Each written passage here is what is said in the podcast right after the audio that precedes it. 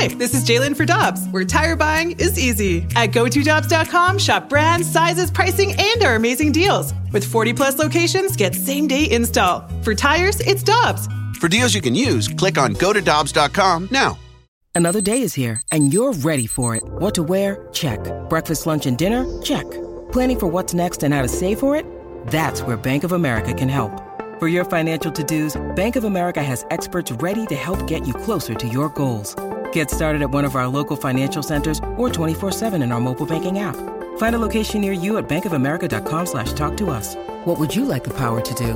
Mobile banking requires downloading the app and is only available for select devices. Message and data rates may apply. Bank of America and a member FDIC. Hi, I'm Dan for Dobbs Tire and Auto Centers, here to share the easiest way to buy tires. Come to Dobbs. With the best tire brands and the biggest inventory, you'll get your tires the same day at the lowest price, guaranteed. Next time you need tires, get into Dobbs.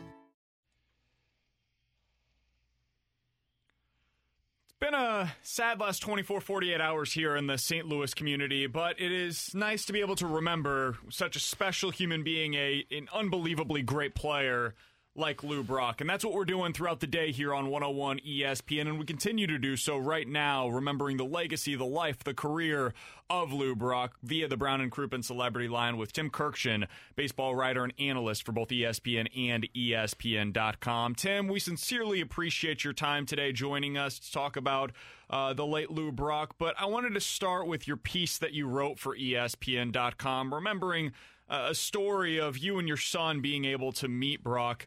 Uh, what was that like for you, and what are you going to remember Lou Brock for? Uh, it was an unforgettable meeting for me and for my son. And I'll remember him as a great player, but I'll also remember him mostly as one of the kindest, sweetest, gentlest men I've ever met in my life. That day we met him at the uh, pro shop at Cooperstown. My son was 10, and I know Lou Brock, so we got to talking, and he, he introduced himself to my son, and he spent 20 minutes with us talking about baseball and life, and he looked at my son, who I, again, was 10 years old, and he said, You have a great smile.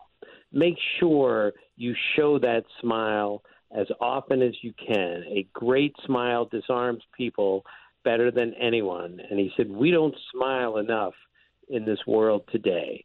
And nothing could be truer than that. And after Lou Brock died, my son uh, sent me a text saying, I'll never forget meeting Lou Brock. That's how important it was for my son and for me. Tim, I think what's really stood out to me over the last couple of days, hearing so many people remember Lou Brock and tell their stories about their encounters with him, is as incredible of a baseball player as he was, and first ballot Hall of Famer, more than 3,000 career hits, more than 900 career stolen bases, uh, what he did in the World Series for those Cardinals teams. Most people seem to talk about the man that Lou Brock was as opposed to the player that he was. And that's not a slight against who he was as a baseball player. I think it's more just showing how much respect there was for him as the man. Is that what stood out to you about him as well? Yes, uh, of course. He's one of the best men I've ever met. And you could see it in a lot of things that he did, just the way that he treated people. Um, and yet, I must tell you that I've heard people over the years think he was an overrated baseball player. And I can't even begin to tell you how much that bothers me to hear something like that. First off, 3,000 hits. The, the stolen base record that he, he broke had stood for 70 years.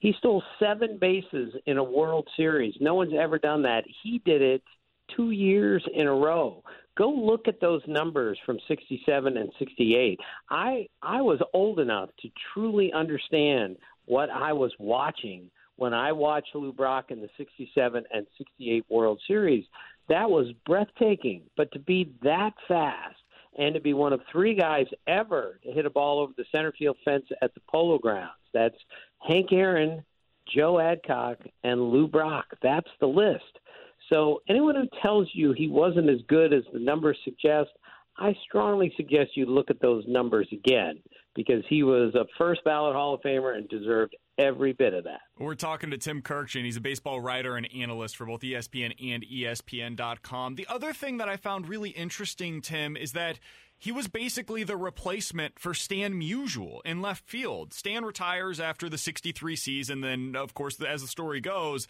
the Cardinals trade midway through the 64 season, and then they go on that incredible run to the World Series.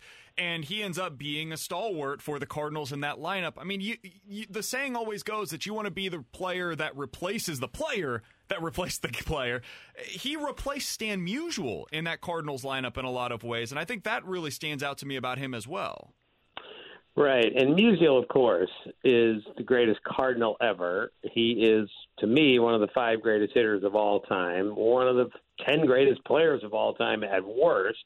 And to follow him and do as well as Lou Brock did was just amazing. To come over in that trade, maybe the most lopsided trade of all time. And the other thing that stuck out to me was just how proud a player he was. He wasn't statistically oriented, except for one story that Joe Torre told me. Torre, on the final day of the 1970 season, had 99 RBIs. So he wants to get 100 like anyone else would. So he looks at the lineup card, and Lou Brock is not in the lineup on the final day of the season, Joe told me. So he goes to Lou and says, Lou, you need to be in there today. I got to get 100 RBIs, and I'm going to drive you in. So Brock said, I, I can't play today.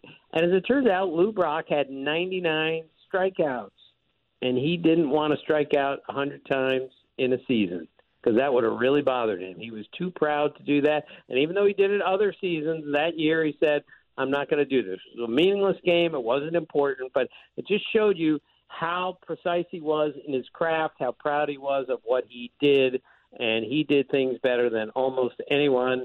And and believe me, fellas, I watched him steal a million bases in his career. He went in he went in feet first every time. Thought it was safer that way than going head first, but more important, he slid in to every base about as hard as a base stealer you'll ever see, and that made it really difficult on the middle infielders and the third baseman. Final question that I've got for you as we're joined by Tim Kurkjian here on 101 ESPN. Uh, when you look at the kind of player that Lou Brock was in his day and age, uh, do you think that kind of player can or will exist again in baseball?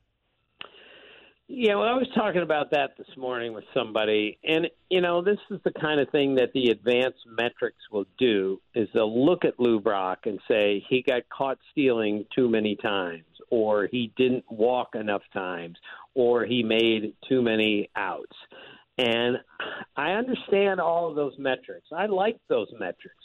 But this thought that Lou Brock Lou Brock might not have gotten the same look today as he did back then because of things like that. What I don't think that measures, I know that doesn't measure, is the pressure that he put on opposing teams when he got on base, what he did to the pitcher to throw off his timing, throw off his rhythm when he got on base, because the pitcher is now worried about Lou Brock at first or Lou Brock at second. So I don't think he would be valued as much today if he came up today, and I think that would be a mistake. Tim, we really do appreciate the time today. Thanks so much for hopping on with us, being able to discuss the life, the legacy, the career of Lou Brock here on 101 ESPN. Look, we look forward to talking with you again soon, and all the best to you and your family. Okay, thanks very much, fellas. See you. You got it. That's Tim Kurkjian joining us here on 101 ESPN. We're going back out to the Brown and Crouppen Celebrity Line, able to be joined, happy to be joined by the Cardinals President of Baseball Operations. He is John Mozeliak joining us here on 101 ESPN. Uh, Mo, let's start with what we were just talking about with Tim Kurkjian. Of course, a sad day for the Cardinals family as we remember the incredible life and career of Lou Brock. What is your lasting memory of Lou, and what was your time with him like?